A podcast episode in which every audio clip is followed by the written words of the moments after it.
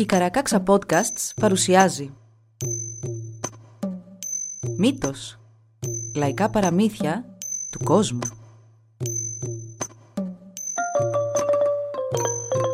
Κάποιες ιστορίες μπορεί για κάποιους να περιλαμβάνουν ευαίσθητο υλικό.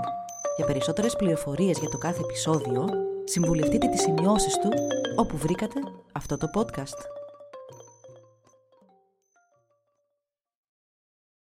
Η μικρή αδερφή η ιστορία της Σουγετάρ και των εννέα αδελφών.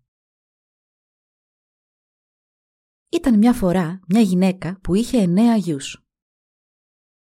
Ήταν καλά αγόρια και αγαπούσαν τη μητέρα τους πολύ, αλλά είχαν ένα παράπονο. «Γιατί δεν έχουμε μια αδερφούλα» ρωτούσαν και ξαναρωτούσαν. «Κάνε μας μια αδερφούλα» παρακαλούσαν συνεχώς τη μητέρα τους. Ήρθε και ο καιρός που η γυναίκα περίμενε κι άλλο παιδί και τα αγόρια της είπαν «Μητέρα, αν το μωρό που έρχεται είναι αγόρι, θα φύγουμε και δεν θα μας ξαναδείς ποτέ πια. Αν όμως είναι κορίτσι, θα μείνουμε εδώ και θα την φροντίζουμε εμείς». Η μητέρα συμφώνησε και είπε πως αν το μωρό ήταν κορίτσι, θα ζητούσε από τον άντρα της να τοποθετήσει ένα αδράχτη έξω στην αυλή και αν ήταν αγόρι, ένα τσεκούρι. «Περιμένετε λίγο ακόμα», τους είπε και έχετε το νου σας να δείτε τι θα βάλει ο πατέρας σας στην αυλή για να μάθετε τι ήταν θέλημα Θεού να είναι το καινούριο σας αδερφάκι, αγόρι ή κορίτσι. Το νεογέννητο ήταν κοριτσάκι και η μητέρα του καταχάρηκε. «Άντρα μου, άντρα μου», του φώναξε. «Βιάσου και βάλε στην αυλή το αδράχτη για να ξέρουν οι γη μας ότι έχουν μια αδερφούλα». Ο άνδρας το έκανε και επέστρεψε γρήγορα στο πλευρό της γυναίκας και της κόρης του. Μόλις όμως μπήκε πάλι στο σπίτι, η Σουγετάρ ξεπρόβαλε και άλλαξε τα αντικείμενα. Στη θέση του αδραχτιού έβαλε ένα τσεκούρι. Έπειτα, χαμογελώντας καταχθόνια, απομακρύνθηκε μουρμουρίζοντας τον εαυτό της. «Τώρα θα δούμε τι θα δούμε!» Ήλπιζε να σκορπίσει στενοχώρια και τα κατάφερε. Μόλις τα εννέα αγόρια είδαν το τσεκούρι έξω από το σπίτι, κατάλαβαν πως η μητέρα τους είχε γεννήσει άλλο ένα αγόρι και έφυγαν αμέσως, αποφασισμένοι να μην γυρίσουν ποτέ. Η μητέρα περίμενε και περίμενε να μπουν από την πόρτα οι γη της. «Μα γιατί αργούν τόσο πολύ» είπε τελικά. «Πήγαινε μέχρι την αυλή άντρα μου να δεις αν έρχονται». Ο άντρας τότε βγήκε από το σπίτι και επέστρεψε αμέσως λέγοντας πως κάποιος είχε αλλάξει το αδράχτη με το τσεκούρι. «Το αδράχτη έκανε φτερά», είπε στη γυναίκα του με αγωνία σαν ξαναμπήκε στο σπίτι. Και στη θέση του είναι ένα τσεκούρι. Συμφορά, φώναξε με πόνο η Λεχόνα. Κάποιο κακό πλάσμα το έκανε αυτό για να παίξει μαζί μας. Αχ και να μπορούσαμε να πούμε στους γιού μας ότι έχουν τελικά την αδερφούλα που τόσο πολύ ήθελαν.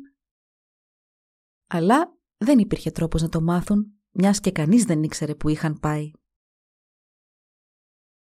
Μετά από λίγο καιρό, ο άντρας πέθανε και έτσι η γυναίκα, μην έχοντας πια στο πλευρό της τους εννέα της γιους, έμεινε μόνη με την κόρη της. Την ονόμασε Κέρτου και το κοριτσάκι ήταν όμορφο και η καρδιά του χρυσή. Κάθε φορά που έβλεπε τη μητέρα της να κλαίει, πήγαινε στο πλευρό της να την παρηγορήσει και καθώς μεγάλωνε, όλο και τη ρώταγε το λόγο που πονούσε τόσο. Ήρθε και ο καιρός που η μητέρα της της αποκάλυψε πως τα εννέα της αδέρφια είχαν φύγει εξαιτίας ενός κόλπου που είχε παίξει σε βάρος τους ένα κακό πλάσμα. Αχ, κακόμοιρη μανούλα μου, είπε το κορίτσι. Πόσο λυπάμαι που εγώ έγινε η αιτία να φύγουν οι γη σου. Άσε με να γυρίσω τον κόσμο να βρω τα αδέρφια μου. Σαν μάθουν την αλήθεια θα επιστρέψουν και θα σταθούν στο πλευρό σου μέχρι τα γεράματά σου. Είσαι ό,τι μου έχει απομείνει, της είπε τότε η μητέρα της, χωρίς να συνενεί σε αυτή της την απόφαση. «Αν μου πάθεις κι εσύ κάτι, δεν θα βρίσκω πια ησυχία σε αυτόν τον κόσμο». Η Κέρτου όμως από εκείνη την ημέρα έκλαιγε και θρυνούσε σαν σκεφτόταν τα αδέρφια της που άδικα είχαν ξεριζωθεί από τον τόπο τους. Βλέποντας τη δυστυχία της κόρης της μέρα με τη μέρα και καταλαβαίνοντας πως δεν θα της περνούσε αν δεν πήγαινε να τους βρει, η μητέρα της Κέρτου Της έδωσε τελικά τη συγκατάθεσή της να φύγει. «Πολύ καλά, κόρη μου. Πήγαινε και ο Θεός να σε φυλάει και να ξαναγυρίσεις στο πλευρό μου σώα και αυλαβής. Αλλά πριν φύγεις θα σου φτιάξω ένα δισάκι με φαγητά και μια μαγική πίτα που θα σου δείξει τον δρόμο. Έπλασε τότε και έψισε ένα ταψί ψωμάκια και μια πίτα με τα δάκρυα της Κέρτου και της είπε «Ορίστε παιδί μου, πάρε τα εφόδια για το ταξίδι σου και την πίτα που θα σε οδηγήσει στα αδέρφια σου. Το μόνο που έχεις να κάνεις είναι να την αφήσεις να πέσει μπροστά στα πόδια σου και να πεις «Κύλα, κύλα, πίτα μου μικρή, δείξε μου το σωστό στρατή, να βρω τα εννέα μου τα αδέρφια που την ίδια μάνα έχουμε τα έρμα». Τότε η πίτα θα αρχίσει να κυλά και εσύ να την ακολουθήσεις όπου και να σε πάει. Αλλά κέρτου, κόρη μου, να μην κάνεις μόνη σου αυτό το ταξίδι. Πάρε και μια συντροφιά μαζί σου. Η Κέρτου είχε έναν μικρό σκύλο, τον Μούστη, που τον αγαπούσε πολύ. «Θα πάρω τον Μούστη μαζί μου», είπε ενθουσιασμένη. «Αυτός θα με προστατέψει». Φώναξε λοιπόν τον Μούστη κοντά της και εκείνος κούνησε την ουρά του όλο χαρά που θα συνόδευε την Κέρτου σε αυτή την περιπέτεια. Η Κέρτου τότε στάθηκε μπροστά στην πόρτα της αυλής της και άφησε την πίτα να πέσει στα πόδια της. «Κύλα, κύλα, πίτα μου μικρή, δείξε μου το σωστό στρατί, να βρω τα εννέα μου τα αδέρφια που την ίδια μάνα έχουμε τα έρμα». Μονομιάς η πίτα άρχισε να κυλά σαν τροχός και η Κέρτου και ο Μούστης την πήραν στο κατόπι. Περπάτησαν μέχρι που κουράστηκαν πολύ η Κέρτου τότε σήκωσε την πίτα και την έβαλε δίπλα της όπου καθόταν. Όταν είχαν ξεκουραστεί και ήταν έτοιμοι να συνεχίσουν το ταξίδι τους, πετούσε την πίτα πάλι μπροστά της, έλεγε το μαγικό στιχάκι και αυτή ξανάρχιζε να κυλά. Την πρώτη μέρα δεν συνάντησαν τίποτα στον δρόμο τους. Σαν σουρούπωσε, έφαγαν το βραδινό τους και κοιμήθηκαν κάτω από ένα δέντρο στη μέση ενός χωραφιού. Τη δεύτερη μέρα, καθώς ακολουθούσαν την πίτα, πέρασαν δίπλα από μια κακομούτσουνη γριά, την οποία η Κέρτου αντιπάθησε μόλις την είδε. Είπε όμως από μέσα της. «Ντροπή σου, Κέρτου, που αντιπάθησες αυτή τη γυναίκα, μόνο και μόνο επειδή είναι άσκημη». Και αμέσως ανταποκρίθηκε ευγενικά στους χαιρετισμούς της γυναίκας και μάλωσε τον Μούστη που της γρύλιζε. Η γριά τότε ρώτησε την Κέρτου πού πήγαινε και εκείνη της εξήγησε με ειλικρίνεια. «Α, τι τύχη που συναντήσαμε μία την άλλη, της είπε τότε η γριά χαμογελώντας. Μιας και οι δρόμοι μας συνδέονται. Πλησίασε την Κέρτου και της χάιδεψε το μπράτσο. Η Κέρτου ανατρίχιασε ολόκληρη, αλλά σκέφτηκε «Μη γίνεσαι κακιά, δείξε καλοσύνη στη φτωχή αυτή γυναίκα». Ο Μούστη βρισκόταν στην ίδια θέση που ήταν και η Κέρτου. Δεν γρύλιζε πια στη γριά, μιας και η Κέρτου του το είχε κόψει και βάζοντας την ουρά κάτω από τα σκέλια του, πήγε και κόλλησε στα πόδια της Κέρτου και άρχισε να τρέμει από φόβο. Κάτι ήξερε αυτός, μιας και η γριά γυναίκα ήταν στην πραγματικότητα η Σουγετάρ, η οποία περίμενε όλα αυτά τα χρόνια την ευκαιρία να φέρει κι άλλη δυστυχία στην Κέρτου και τα αδέρφια της. Αλίμονο, άβγαλτη και αθώα όπως ήταν η Κέρτου, δεν υποπτεύτηκε τις κακές προθέσεις της γριάς και είπε στη Σουγετάρ Αφού οι δρόμοι μας συνδέονται, γιατί δεν ταξιδεύουμε όλοι μαζί; Και έτσι Σουγετάρ βάλθηκε να περπατά μαζί με την Κέρτου και τον Μούστη, ακολουθώντας την πίτα. Καθώς περνούσε η μέρα, ο ήλιος ζέστανε όλο και περισσότερο και μόλις έφτασαν όλοι τους μπροστά σε μια λίμνη, η Σουγετάρ είπε στο κορίτσι «Παιδί μου, ας ξαποστάσουμε για λίγο εδώ». Έτσι έκατσαν όλοι δίπλα τους στη λίμνη να ξεκουραστούν. Έπειτα, η Σουγετάρ πρόσθεσε «Ας κάνουμε και ένα μπάνιο στη λίμνη, θα μας δροσίσει». Η Κέρτου έτοιμη ήταν να μπει στη λίμνη, όταν ο Μούστη άρχισε να την τραβά από τις φούστες της. «Μην πας στη λίμνη, αφέντρα», γρίλησε χαμηλόφωνα, τραβώντας την προς την αντίθετη κατεύθυνση από τη λίμνη. «Μην πας να κολυμπήσεις μαζί της, θα σου κάνει μάγια». «Ω, όχι, δεν θέλω να κάνω μπάνιο τώρα», είπε τότε η Κέρτου στην Σουγετάρ. Η γριά περίμενε να περάσει λίγος καιρός ακόμη στο ταξίδι τους και όταν η Κέρτου είχε αλλού την προσοχή της, κλώτσισε τον Μούστη και του έσπασε ένα από τα πόδια του. Από εκείνη τη στιγμή το σκυλί έπρεπε να χοροπηδά στα τρία του πόδια. Το επόμενο απόγευμα που συνάντησαν στο δρόμο τους μια λίμνη, η Σουγετάρ προσπάθησε πάλι να δελεάσει την Κέρτου να μπει στο νερό. «Ο ήλιος καίει, παιδί μου», της είπε. Και θα κάνει και στις δυο μας καλό να δροσιστούμε. Έλα, μη μου το αρνηθείς αυτή τη φορά. Μα ο Μούστη πάλι άρχισε να τραβά τα φορέματα της Κέρτου και, γλείφοντάς της το χέρι, την προειδοποίησε ψιθυριστά. «Μην πας αφέντρα μου, μην κάνεις μπάνιο μαζί της, θα σε μαγέψει». Και έτσι η Κέρτου αρνήθηκε ευγενικά.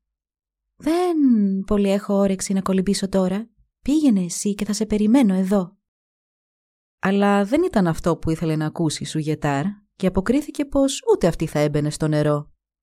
Είχε εξοργιστεί με το θράσος του Μούστη και όταν πάλι δεν έβλεπε η Κέρτου, τον ξανακλώτσισε, σπάζοντάς του άλλο ένα πόδι και ο δύσμερος ο Μούστη περπατούσε τώρα μόνο με δύο καλά πόδια. Για τρίτη βραδιά κοιμήθηκαν όλοι στην άκρη του δρόμου και το επόμενο πρωί συνέχισαν να ακολουθούν την πίτα που κυλούσε. Κατά το απογευματάκι πέρασαν δίπλα από ακόμη μια λίμνη και η Σουγετάρ είπε «Τώρα σίγουρα κορίτσι μου πρέπει να είσαι κουρασμένη και να ζεσταίνεσαι πολύ. Ας ρίξουμε μια βουτιά οι δυο μας να δροσιστούμε». Κουτσαίνοντας τα δυο ποδαράκια τότε, ο Μούστη μιξόκλαψε αδύναμα και είπε στην Κέρτου «Μην το κάνεις αφέντρα μου, μην πας να κολυμπήσεις μαζί της, θα σε μαγέψει». Έτσι, για τρίτη φορά, η Κέρτου αρνήθηκε να κολυμπήσει με τη γριά και αργότερα στα κρυφά η γριά κλώτσισε πάλι τον Μούστη, ο οποίος κατέληξε να τα καταφέρνει όπως μπορούσε καλύτερα χοροπηδώντας το ένα του πόδι. Και συνέχισαν το ταξίδι τους. Κοιμήθηκαν το βράδυ σε ένα χωράφι και το πρωί ξαναπήραν τον δρόμο. Το απόγευμα πάλι συνάντησαν μια λίμνη και ενώ αυτή τη φορά η Κέρτου ήταν έτοιμη να ενδώσει στην πρόσκληση της γριάς να κάνουν ένα μπάνιο μαζί για να δροσιστούν, ο Μούστη της είπε «Μην πας αφέντρα, μην κάνεις μπάνιο μαζί της, θα σε μαγέψει». Όταν η Κέρτου τότε αρνήθηκε πάλι να κολυμπήσει στη λίμνη, συνέχισε ο Μούστη. «Μπράβο σου κυρά μου», της είπε λαχανιασμένος, «να μην πας, εγώ σε λίγο θα πεθάνω, το ξέρω, μιας και αυτή με μισή θανάσιμα. Μα πριν πεθάνω, σε εξορκίζω να μην πας ποτέ μαζί της μέσα σε λίμνη, γιατί θα σε μαγέψει. «Μα τι λέει αυτό το σκυλί» διέκοψε η Σουγετάρ και σήκωσε μια πέτρα, την οποία και κατέβασε με δύναμη στο κεφάλι του Μούστη, σκοτώνοντάς τον. «Τι έκανες στο σκυλί μου» φώναξε η Κέρτου. «Μη νοιάζεσαι γι' αυτόν», είπε τότε η γριά. Ήταν άρρωστο και σακάτικο. Του έκανα καλό που το έβγαλα από τη μιζέρια του. Η Σουγετάρ βάλθηκε τότε να παρηγορεί την Κέρτου και να προσπαθεί να την κάνει να ξεχάσει τον Μούστη. Μα για την υπόλοιπη μέρα η Κέρτου έκλαιγε στη σκέψη ότι δεν θα ξαναέβλεπε ποτέ τον μικρό πιστό της φίλο. Μετά από ακόμη μια κουραστική ημέρα πεζοπορίας, κατά το απόγευμα που η Σουγετάρ άρχισε πάλι να δελεάζει την Κέρτου να κολυμπήσουν μαζί και ο Μούστη δεν υπήρχε να την προειδοποιήσει, η Κέρτου αφέθηκε και πείστηκε. Είχε εξουθενωθεί τόσες μέρες στον δρόμο και πράγματι με την πρώτη αίσθηση του δροσερού νερού αναζωογονήθηκε. «Ρίξε μου τώρα νερό στο πρόσωπο», της είπε η Σουγετάρ. Μα η Κέρτου δεν το θεώρησε πρέπον να πιτσιλήσει έτσι μια φαινομενικά γριά γυναίκα. «Άκουσες τι σου είπα», ούρλιαξε τότε η Σουγετάρ και παρόλο που η Κέρτου δίστασε, η γριά γυναίκα την κοίταξε με ένα τόσο απειλητικό και κακό βλέμμα που το κορίτσι τελικά ενέδωσε και της έριξε νερό στο πρόσωπο. Μόλις το νερό άγγιξε τα μάτια της γριάς γυναίκας, εκείνη φώναξε. «Τη δικιά σου μορφή δώσ' μου και την δικιά μου πάρε στα μάτια όλου του κόσμου». Σε μια στιγμή οι δυο τους αντάλλαξαν εμφάνιση. Η Σουγετάρ ήταν πια όμορφη σαν την Κέρτου και η Κέρτου έγινε γριά και άσκημη. Τότε μόνο συνειδητοποίησε πως η γριά γυναίκα ήταν η κακόβουλη Σουγετάρ. «Γιατί» άρχισε να κλαίει. «Γιατί δεν άκουσα τον καλό μου μούστη» Η Σουγετάρ τότε την τράβηξε βία έξω από το νερό. «Άντε τώρα! Βάλε αυτά τα παλιά κουρέλια και κάνε ξανά την πίτα να κυλά!» Απόψε κιόλας φτάνουμε εκεί που μένουν τα εννιά σου αδέρφια. Και η κακόμοιρη Κέρτου έβαλε τα απέσια και βρωμερά κουρέλια της Σουγετάρ, ενώ εκείνη, που τώρα είχε τη δροσιά και τη φρεσκάδα μιας πανέμορφης κοπέλας, έβαλε τα χαριτωμένα ρούχια της Κέρτου. Έπειτα, με βαριά καρδιά και μέσα από λιγμούς, η Κέρτου είπε ρίχνοντας την πίτα χάμου. «Κύλα, κύλα πίτα μου μικρή, δείξε μου το σωστό στρατί, να βρω τα εννιά μου τα αδέρφια, που την ίδια μάνα έχουμε τα έρμα». Κύλησε τότε η μικρή πίτα και οι δυο τους την ακολούθησαν. Η Κέρτου κλαίγοντας πικρά και η Σουγετάρ κροϊδεύοντάς την σε όλη τη διαδρομή. Αλλά αυτό δεν κράτησε πολύ. Η Σουγετάρ ξαναέκανε μάγια στην Κέρτου και αυτή τη φορά της πήρε τη μνήμη και τη λαλιά της. Κυλούσε και κυλούσε η μικρή πίτα, ώσπου τις οδήγησε μπροστά σε μια αγροικία, όπου και σταμάτησε. Εκεί έμεναν οι εννέα αδερφοί. Οι οκτώ έλειπαν δουλεύοντας έξω στα χωράφια, μα ο μικρότερος ήταν σπίτι. Άνοιξε την πόρτα όταν του χτύπησαν και μόλις η Σουγετάρ του είπε πως ήταν η Κέρτου, η μικρή του αδερφή, εκείνος τη φίλησε και την καλωσόρισε στο σπίτι του. Οι δυο τους έκατσαν πλάι-πλάι και η Σουγετάρ βάλθηκε να του εξιστορεί ό,τι της είχε πει η Κέρτου για τη μητέρα τους και για την ανταλλαγή των αντικειμένων στην αυλή όταν είχε γεννηθεί. Ο μικρός αδερφός παρακολουθούσε με πολύ ενδιαφέρον τα λεγόμενα της Σουγετάρ, τα οποία της έβγαιναν με τόση φυσικότητα που δεν είχε λόγο να υποψιαστεί ότι δεν ήταν εκείνη στα αλήθεια αδερφή του. «Και ποια είναι αυτή η κακάσχημη γριά που σέρνεις μαζί σου» ρώτησε τότε ο αδερφός. «Α, αυτή είναι μια παραδουλεύτρα που η μητέρα μας επέμενε να φέρω μαζί μου στο ταξίδι μου για συντροφιά. Είναι μουγκή και χαζή, αλλά ξέρει από ζωντανά. Μπορούμε να τη βάζουμε να βγάζει έξω την αγελάδα να βόσκει κάθε μέρα. Γύρισαν και τα υπόλοιπα αδέρφια και χάρηκαν πολύ με τα νέα του ερχομού αυτής που νόμιζαν για αδερφή τους. Την υποδέχτηκαν θερμά και αμέσως την περικύκλωσαν. Την γέμισαν αγκαλιές και φιλιά και την προσκάλεσαν να ζήσει μαζί τους και να τους φροντίζει το σπίτι. Εκείνη αποκρίθηκε πως αυτό ακριβώς ήθελε να κάνει και πως τώρα που ήταν αυτή εκεί, ο μικρότερος αδερφός θα μπορούσε και αυτός να πηγαίνει με τα αδέρφια του και να δουλεύει στα χωράφια. Δεν υπήρχε ανάγκη πια να μένει σπίτι έτσι ξεκίνησε μια καινούρια ζωή για την καημένη την Κέρτου. Τα πρωινά, μόλις έφευγαν οι αδερφοί της από το σπίτι, η Σουγετάρ την κακομεταχειριζόταν και τη μάλωνε. Της έφτιαχνε πίτα να πάρει μαζί της που θα έβγαζε την αγελάδα για να βοσκήσει και την παραγέμιζε με πέτρες, κλαδιά και ακαθαρσίες. Την πήγαινε μέχρι την πόρτα του φράχτη, της έδινε πίσω τη μνήμη και τη λαλιά της και τη διέταζε να πάει την αγελάδα πέρα στα χωράφια και να γυρίσει το σούρουπο. Μόλις η Κέρτου γυρνούσε το σούρουπο με την Αγελάδα, η Σουγετάρ την περίμενε πάλι στην είσοδο του φράχτη και της ξαναέπαιρνε την μνήμη και τη λαλιά της, έτσι ώστε οι αδερφοί της να δουν πάλι μια μουγγή και ανόητη γριά. Κάθε πρωί και κάθε βράδυ, η Κέρτου εκλιπαρούσε τη Σουγετάρ να της δείξει έλεος. Εκείνη όμως όχι μόνο δεν την λυπόταν, παρά γινόταν ακόμα πιο σκληρή μέρα με τη μέρα. Η Σουγετάρ κορδωνόταν πολύ σαν σκεφτόταν πως εννέα παλικάρια την περνούσαν για μια νεαρή και όμορφη κοπέλα και ήταν σίγουρη πως το μυστικό της δεν θα μαθευόταν ποτέ, αφού η μόνη που θα μπορούσε να το αποκαλύψει ήταν η Κέρτου και αυτή ήταν τελείως υποχείριό της. Τα βράδια, όταν η Σουγετάρ έτρωγε, έπινε και διασκέδαζε με τα εννέα παλικάρια, η Κέρτου στεκόταν βουβή κοιτώντας έξω από το παράθυρο σαν χαμένη, μιας και εκείνες τις ώρες δεν είχε τη μνήμη της. Τα πρωινά όμως, τα πράγματα ήταν πολύ διαφορετικά. Όταν η Κέρτου βρισκόταν μονάχη στα βοσκοτόπια, έχοντας και τη μνήμη και τη λαλιά της, σκεφτόταν τη δύστυχη τη μάνα της, που τώρα περίμενε πώς και πώς την επιστροφή της. Σκεφτόταν τους εννιά της αδερφούς, που τώρα, εξαιτίας ενός λάθους της, μπορούσαν και αυτοί να πέσουν θύματα των μαγικών της Ουγετάρ ανα πάσα στιγμή. Αυτές οι σκέψεις τη βήθησαν σε βαθιά θλίψη που είχε κάνει τραγούδι και το τραγουδούσε καθημερινά. «Επιτέλους βρήκα τα εννέα μου τα αδέρφια, που την ίδια μάνα έχουμε τα έρμα. Όλοι τους όμως δεν με αναγνωρίζουν και τα μάτια μου μονάχα τους δακρύζουν. Η άτιμη σου γετάρ στη θέση μου κάθεται, με το δικό μου πρόσωπο στον καθρέφτη φτιάχνεται. Με ξεγέλασε με πανουργία περισσή, τώρα με περιγελά κάθε πρωί. Κάθε μαύρη νύχτα μου παίρνει τη μιλιά για να φάω μου δίνει πέτρες και κλαδιά. Αχ και να ξέραν τα εννέα μου τα αδέρφια πως την ίδια μάνα έχουμε τα έρμα.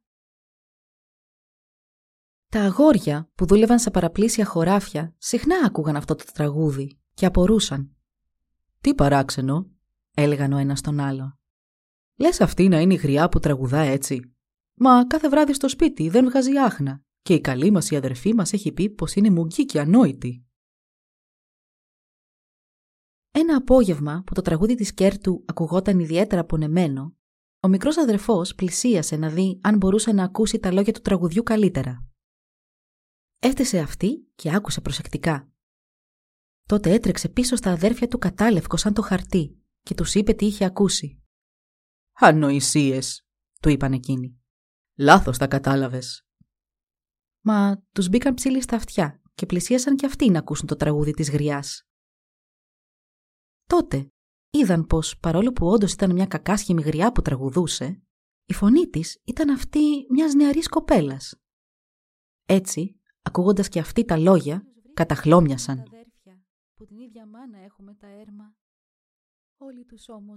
Μα μπορεί κάτι τέτοιο να αληθεύει, ψιθύρισαν ο ένας στον άλλον.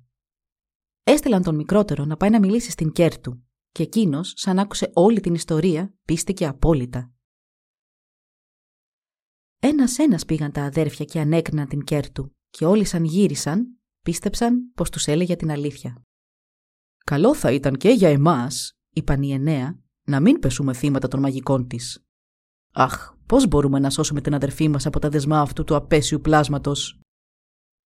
«Δεν θα μπορέσω ποτέ να γίνω όπως ήμουν πριν», είπε τότε η Κέρτου. «Εκτός κι αν η Σουγετάρ μου ρίξει νερό στα μάτια και προλάβω να πω τις μαγικές λέξεις που είχε πει και εκείνη». Τα αδέρφια τότε άρχισαν να καταστρώνουν το ένα σχέδιο μετά το άλλο, μέχρι που συμφώνησαν σε ένα το οποίο φαινόταν το πιο πιθανό να ξεγελάσει τη Σουγετάρ. Ένα μεσημέρι είπαν στην Κέρτου να βάλει κάτι στα μάτια της για να πρηστούν και έτσι να γυρίσει σπίτι να γίνει καλά. Τα αδέρφια της ήταν και αυτά εκεί και μόλις η Κέρτου μπήκε στην κουζίνα σκοντάφτοντας και παραπατώντας, είπαν όλοι στη Σουγετάρ. «Αδερφή, αδερφούλα, κοίτα την κακόμοιρη τη γριά. Κάτι έχει πάθει. Τα μάτια της είναι τόσο κόκκινα και πρησμένα. Φέρε λίγο νερό να της τα πλύνεις. «Ανοησίες», είπε εκείνη.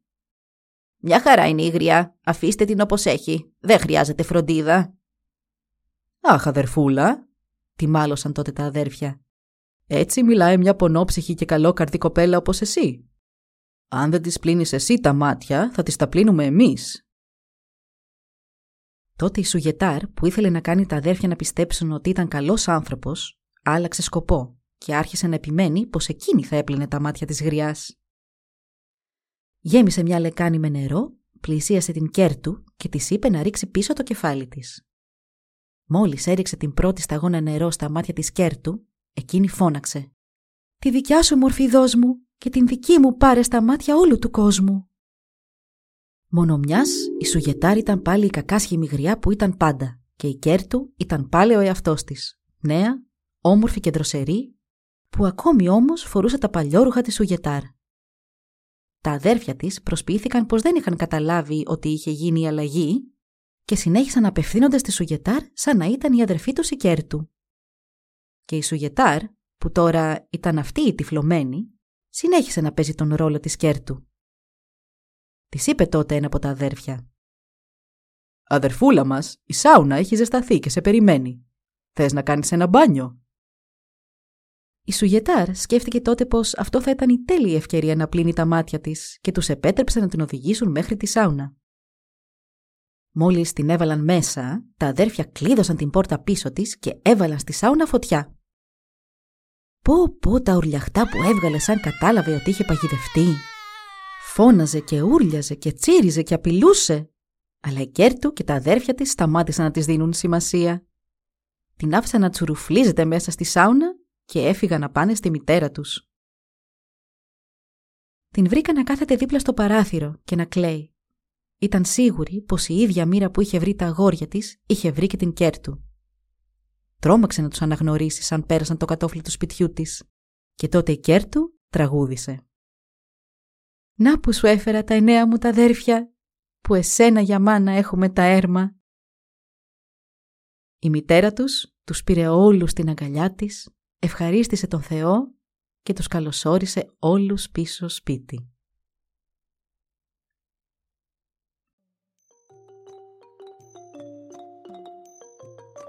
Εδώ λοιπόν η ιστορία μας έλαβε τέλος. Μπορείτε να μας βρείτε στην ιστοσελίδα www.karakaksa.org για να μας ακολουθήσετε και να μας υποστηρίξετε.